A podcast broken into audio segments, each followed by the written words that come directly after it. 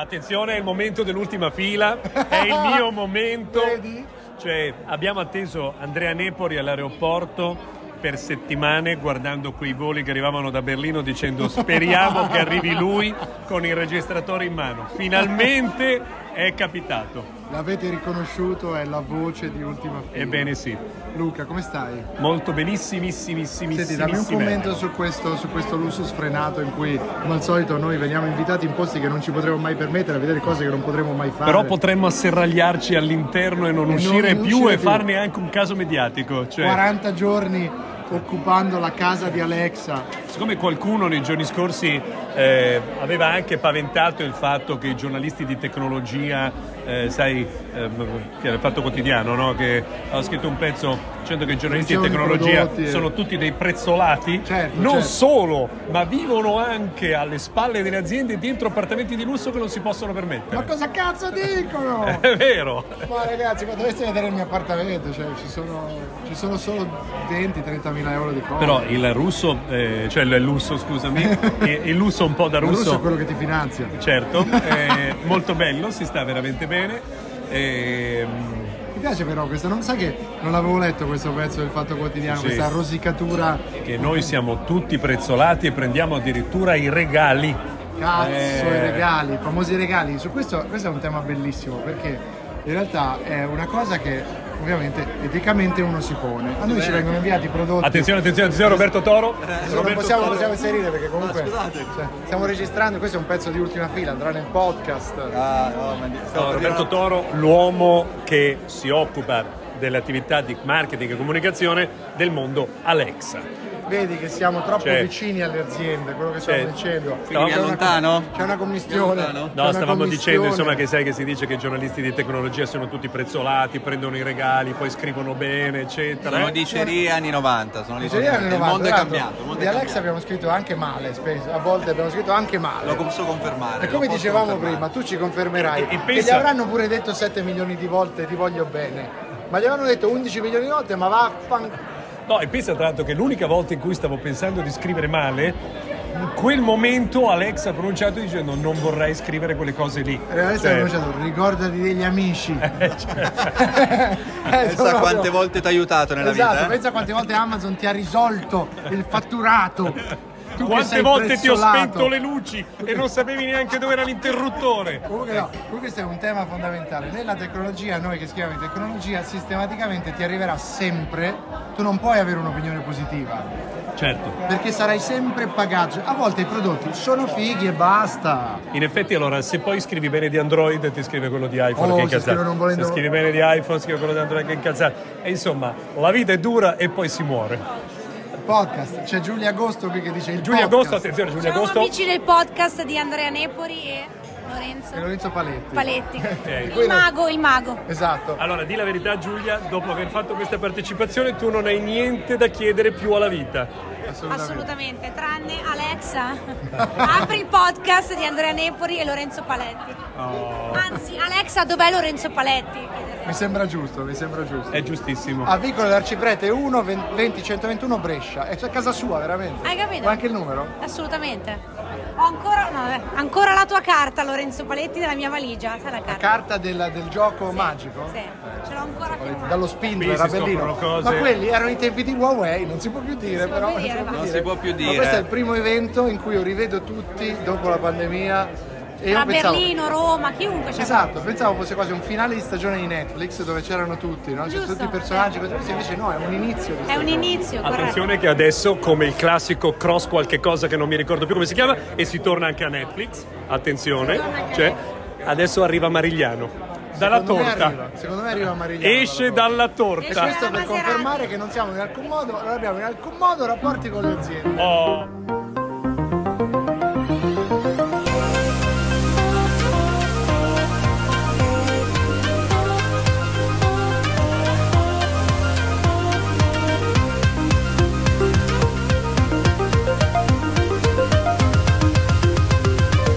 Siamo quelli dell'ultima fila.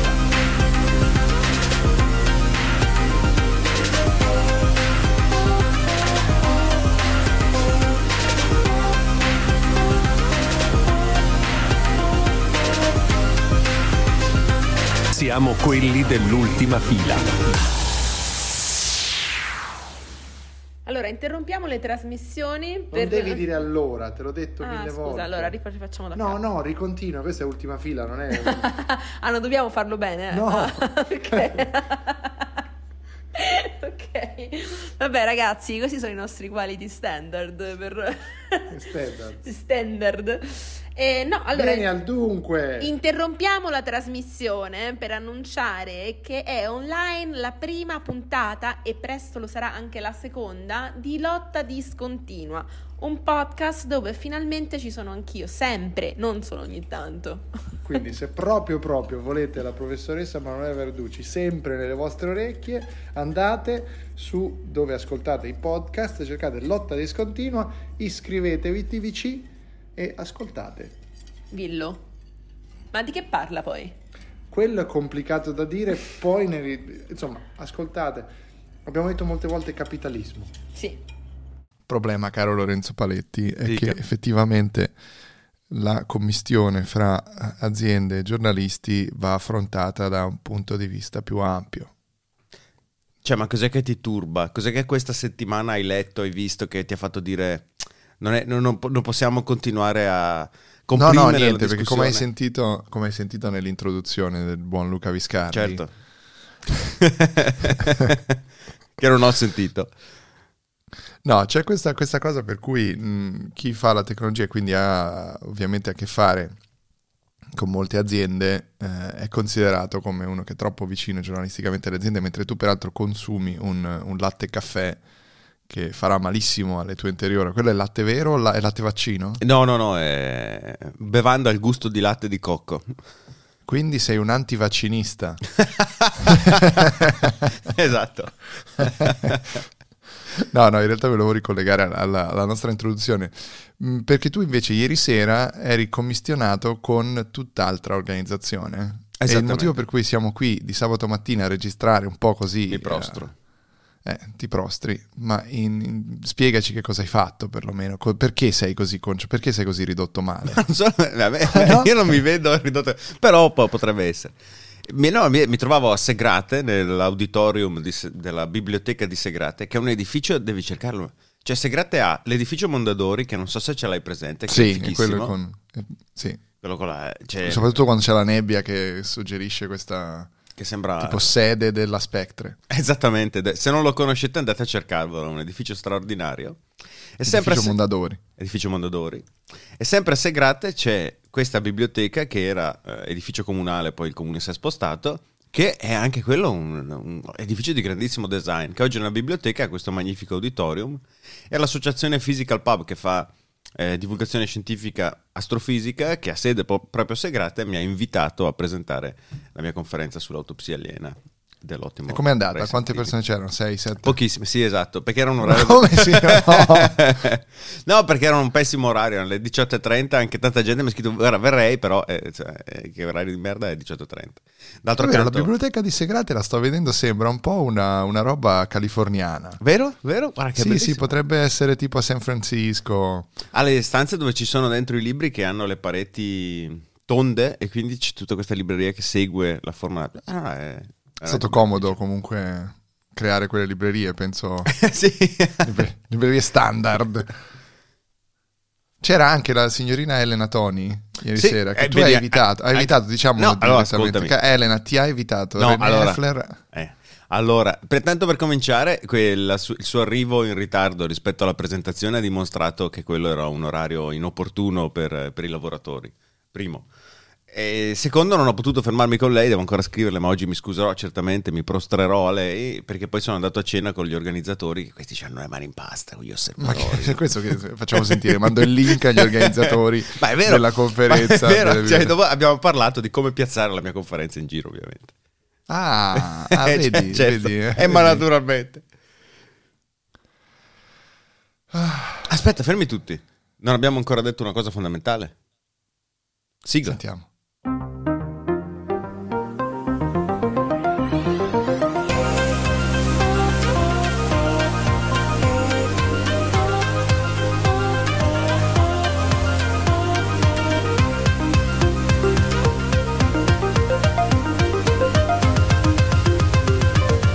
siamo quelli dell'ultima fila.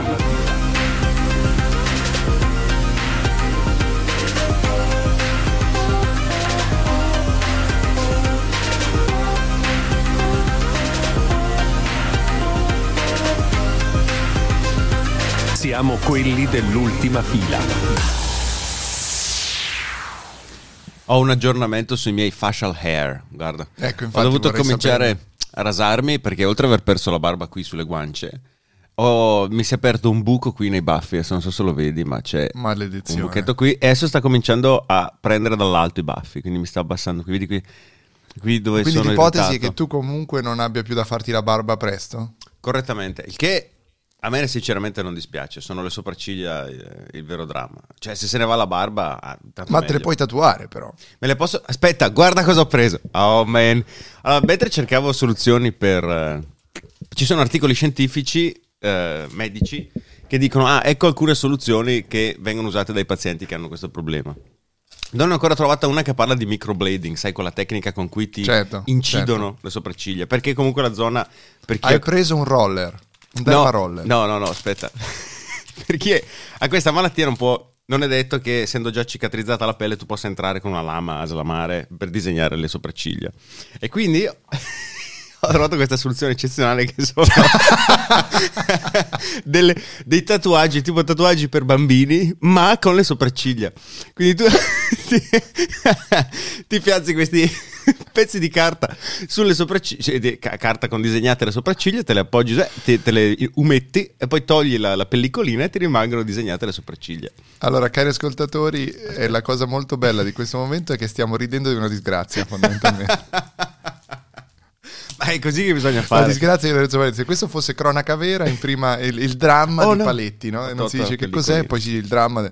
Mi fai vedere senza gli occhiali, aspetta, per favore? Aspetta, aspetta, ho tolto la pellicolina per sbaglio. Oh no, è finita, è finita. No, no, ma ce ne... Sei... chiaramente vengono vedute in pacchi da, da diverse decine, poi durano uno o due giorni, non di più.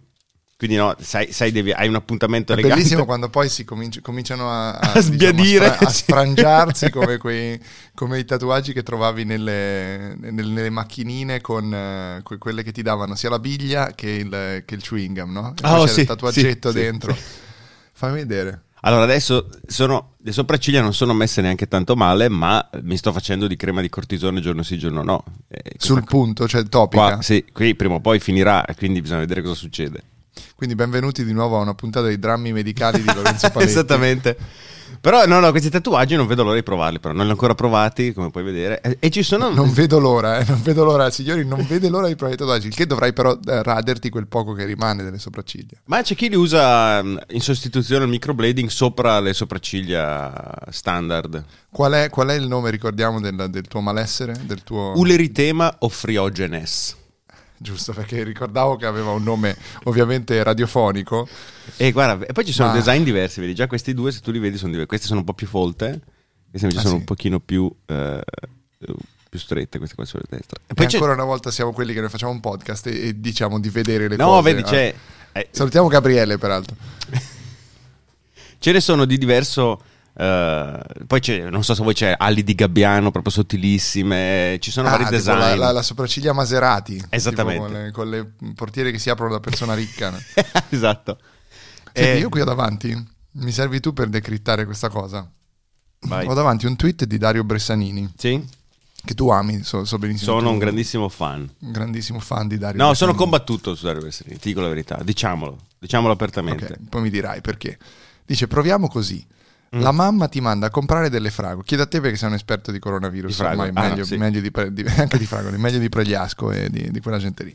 Al, al supermercato, anzi aspetta, leggiamolo così. Proviamo così. La mamma ti manda a comprare delle fragole. Caro Fazio, al supermercato prendi quattro vaschette della marca Vasì, con venti fragole ciascuna e una vasetta marca Noval. Che chiaramente, cioè, capisci, certo, già, già è divertente perché, cioè, dov'è che ridi? Ridi eh. nel punto in cui dice Vasì perché è va- vaccinazione, eh. sì, no? Capito? È molto divertente questa cosa. No va perché invece, no? È no vaccinazione. Sempre con venti fragole. A casa ripulite ne trovate otto marce nella marca Vasì e solo cinque marce della marca Nova. uno di due. Credo questo sia riferito al tweet, non alle fragole. Sì. Su cento fragole, otto marce Vasì e cinque marce Novà, caro Fazio. La volta successiva, che marca acquisti? Se compri Novà sei scemo, proprio scemo. Dedicato a chi commenta i dati I S S che dormiva alle elementari quando spiegavano la divisione. Quindi fammi capire, allora, dice... quattro vaschette marca Sivax, no? Quindi i, i, i Sivax, quattro vaschette la marca con venti fragole ciascuna e una vaschetta Novà con venti fragole, no? Abbiamo venti e venti.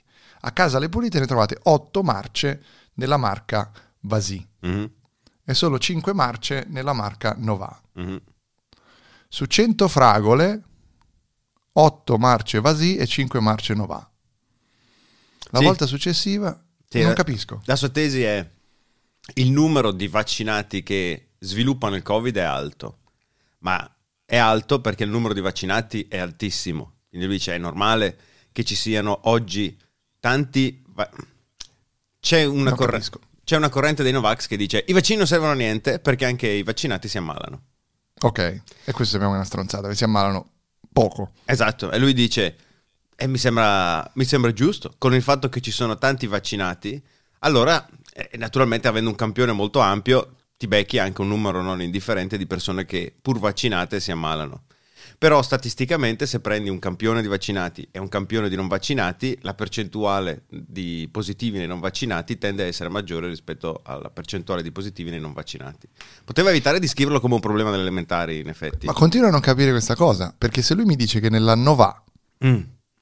ci sono cinque marce e nella Vasì mm. ce ne sono otto marce. Però, nel, però di Novà ne ha, pre- ha preso solo venti fragole, della Vasì ne ha prese ottanta. No, eh, sì, eh, ottanta. Quindi lui dice... Ah, sì, ok. Eh, in, percento, in percento, quindi dice il numero assoluto... Allora, ecco, vedi, nel problema elementare sono andato in crisi. sono andato in crisi perché non avevo fatto quattro per venti.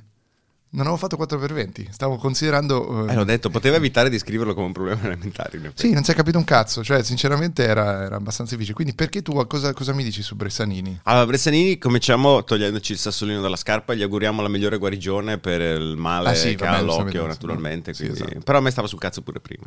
E... Eh, tipo, cioè, ora possiamo anche dire che una persona che ha un problema fisico può starci sul cazzo, non è che improvvisamente non deve. Eh. Cioè, per esempio, io non ho le sopracciglia, ma starò sul cazzo Stai un sacco sul cazzo di gente. Quasi a... Esatto, infatti.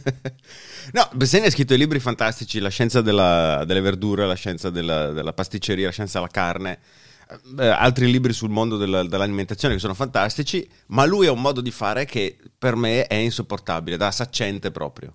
E lo dimostra mm. anche questo tweet, il modo in cui ha chiuso dicendo sono degli ignoranti, vecchio figa, cioè...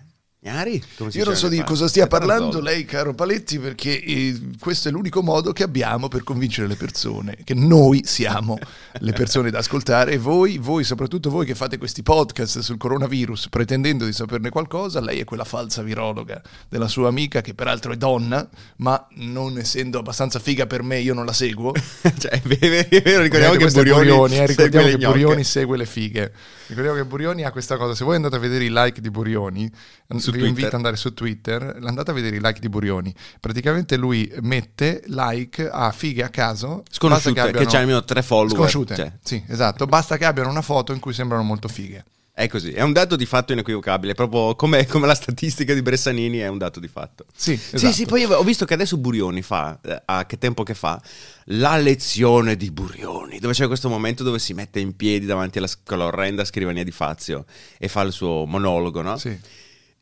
Porca, non c'è secondo me modo peggiore per far girare il cazzo, per non convincere uno che già non è convinto, che mettersi sul piedistallo e parlargli, no? Assolutamente, la assolutamente, lezione. Questo è il grande problema del nostro tempo. Eh, peraltro la prossima lezione di Burioni sarà come fare outing da Fazio, anche lì, perché confluirà insieme l'outing e rivelerà di essere un, novaci, un, un Novax anche yeah, lui, di non esatto, essersi mai esatto, vaccinato. Esatto, esatto, esatto. Ah, si tu... fa... Tu hai drammi Aspetta, medicali avuto... che, che, ti, che ti affliggono in questo periodo? O... Eh, no, in questo momento no, a parte la situazione mh, ovviamente del Covid in Germania, che è un dramma è chiaro, vaccinale chiaro. a sé stante, però ci sono cose molto più drammatiche eh, di questo, cioè tipo questo TikTok che vedo eh, subito sotto il tweet di Bressanini, sì. in cui eh, Mad Macchi, una dottoressa che però ha anche... prevalentemente il fatto di essere molto carina, eh, sorridendo e ridendo dice, se, con delle foto ed una musichetta, se può, possiamo mangiare i wurstel crudi. So che tu te lo sei chiesto più volte, sì. Puoi mangiare i wurstel crudi? Lei dice no, assolutamente no, perché potrebbero essere contaminati da batteri. Ora vorrei, vorrei anche un attimo, quale cibo non è di per sé contaminato da batteri quando lo mangi? Eh, è un dato di fatto, cioè io mi preoccuperei. Quali batteri? Più... Cosa sono i batteri? I batteri, I batteri sì. Capito? I batteri. Eh, però lei è dottoressa, eh... è la lezione della dottoressa Macchi. Sì, sì. Studi- no, no, c'è scritto sotto studentessa di medicina, ah, c'è un, eh, un asterisco, capito? Mad Macchi, però è vestita da dottoressa con uno stetoscopio rosa. Quindi si dà... È, un- è una piaga, Lorenzo. Si vende... subito come, eh, come persona. Ma tra l'altro di, si di, vende come di, esatto, si vende come ciò che non è. Esatto. Ma non, ciò non importa, perché ovviamente essendo lei figa può pretendere di dire quello che vuole, io metterò un like. Ad, adesso tu sei vegetariano, ma nella tua era da pre-vegetarianesimo mangiavo costantemente più se crudi. Eh, naturalmente anch'io mangio visto chiudi, ma mangio pochissima carne, ma chiudi, anche, chiudi, chiudi, chiudi, invece chiudi. Tutto con la dieresi, un po' un po' tedesca. Tra l'altro, cioè, sai come finisce questo aspetta, video? Questo è il titolo, devo segnarmelo. I Würstel crudi. Mi raccomando la dieresi. No, non è la dieresi, è la è l'umlaut. L'umlaut, hai sulla, ragione. Sulla U. Eh, questo video finisce con lei che dice no, bisogna mangiarli previa cottura perché i Würstel crudi possono causare le emorroidi.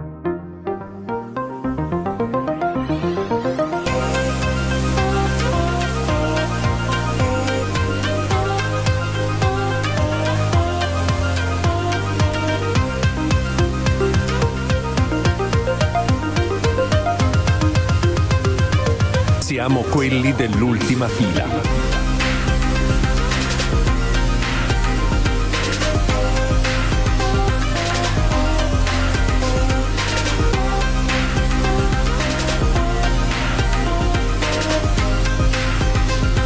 Siamo quelli dell'ultima fila.